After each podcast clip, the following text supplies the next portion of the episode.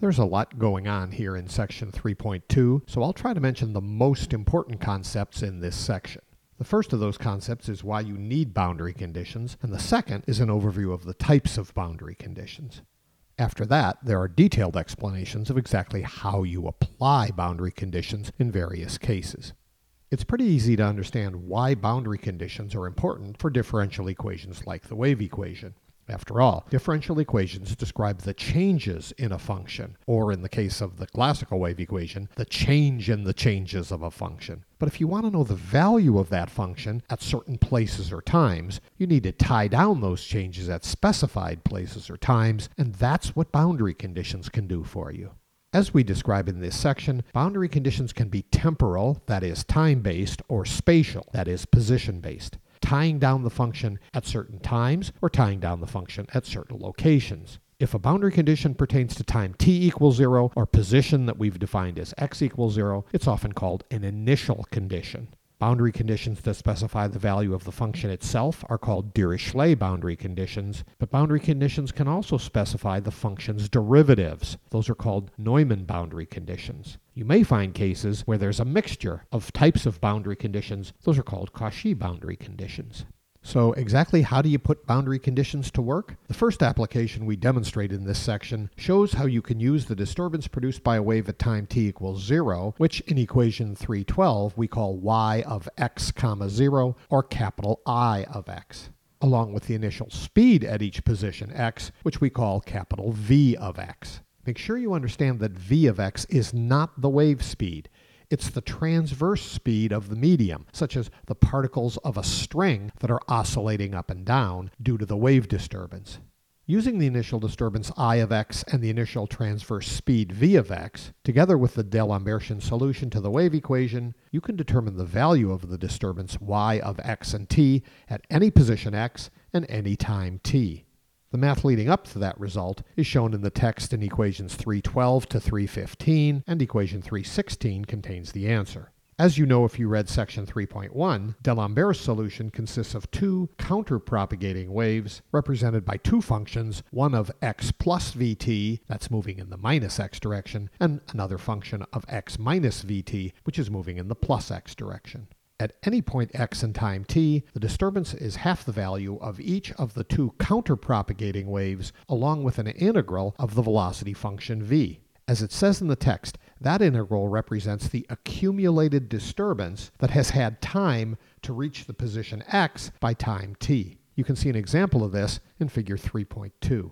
In this case, there's an initial displacement, but zero initial velocity. At later times, the disturbance looks like the waveform shown in figure 3.3. In that figure, you can see D'Alembert's two counterpropagating waves, one moving to the left and one moving to the right. So this shows how initial conditions can be used to find the solution y of x and t at any location and time. The rest of this section deals with general boundary conditions, which could be temporal, spatial, or a combination of both. To understand how that works, it helps to have an understanding of how separation of variables works with the classical wave equation. Now, if you've read section 2.4, you saw how separation of variables can be used with the heat equation and with the Schrödinger equation. And as we show in equations 317 to 321, separation of variables works much the same way for the classical wave equation. But the classical wave equation is second order in both time and position, so the results are a bit different from the results for the heat and Schrödinger equations. You can see the results for the classical wave equation in equations 322 and 323. In both cases, solutions are sines and cosines, such as sine kx or cosine kx for the x term and sine kVt or cosine kVt for the t term. But how do you know which of these functions apply to a given situation? The answer is boundary conditions. There's an example of using such boundary conditions at the end of this section, but before we got into that, we put in a short discussion of why a combination of sines and cosines is much more powerful than either sines or cosines individually. That idea is summarized in figure 3.4, which shows that using a weighted combination of sines and cosines lets you construct a function that reaches a peak or goes through zero exactly at the point at which you need it to. So while a sine or a cosine wave by itself may not fit your boundary conditions, by adding in just the right amount of sines and cosines, you can adjust the locations of the peaks and zeros to fit your boundary conditions. You can see how that works for a string fixed at both ends in the example at the end of this section. By fixed at both ends, we mean that y of x and t must be 0 at two locations. Those locations are the two ends of the string, which we've called x equals 0 and x equals capital L. With those spatial boundary conditions, you know that the spatial term of the solution capital X of x must equal 0 at x equals 0 and x equals L, and that has two consequences.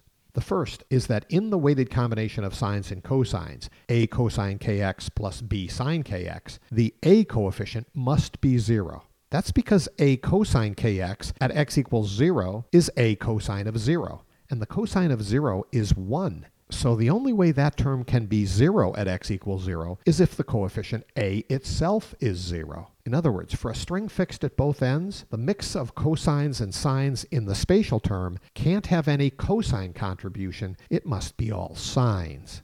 The other consequence of these boundary conditions comes about by looking at the other end of the string, where x equals L. As shown in the text, the term b sine kx at the position x equal L can only be 0 if lambda, the wavelength, equals 2L over n, where n is any positive integer.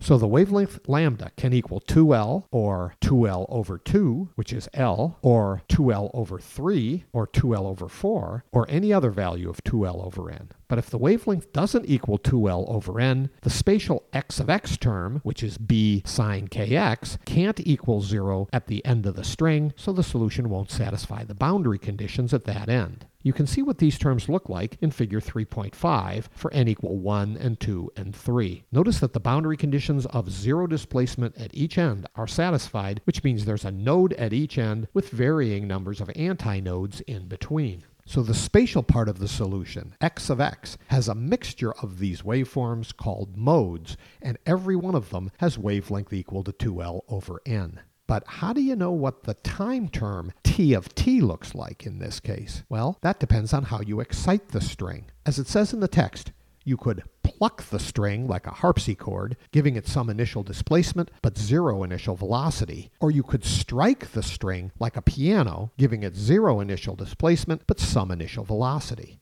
To see the effect of that stimulus, we have to impose boundary conditions on the time term capital T of t. In the example in the text, we've shown how to do that in the case of a struck string, and you can see the solution for a plucked string in the chapter end problems. For the struck string, we set the initial displacement y of x comma 0 equal to 0 and the initial transverse velocity equal to v0. We again use a weighted combination of sines and cosines, that is, t of t equals capital C times cosine of kVt plus capital D times the sine of kVt. In this case, the zero displacement boundary condition at time t equals zero means that the cosine weighting coefficient capital C must be zero. Once again, because the cosine of zero is equal to one, and to have zero displacement at time t equals zero must mean that the capital C coefficient equals zero. So the time function t of t in this case can consist only of sine terms, and when you combine those terms with the spatial part of the solution x of x, the full solution y of x and t is shown in equation 324. You can see plots of the solution for y of x and t for various modes, that is, various values of n, in figures 3.6, 3.7, and 3.8 but we haven't said how to find the values of the b sub n sine coefficients. To do that, you need Fourier theory, and Fourier theory is the subject of the next section.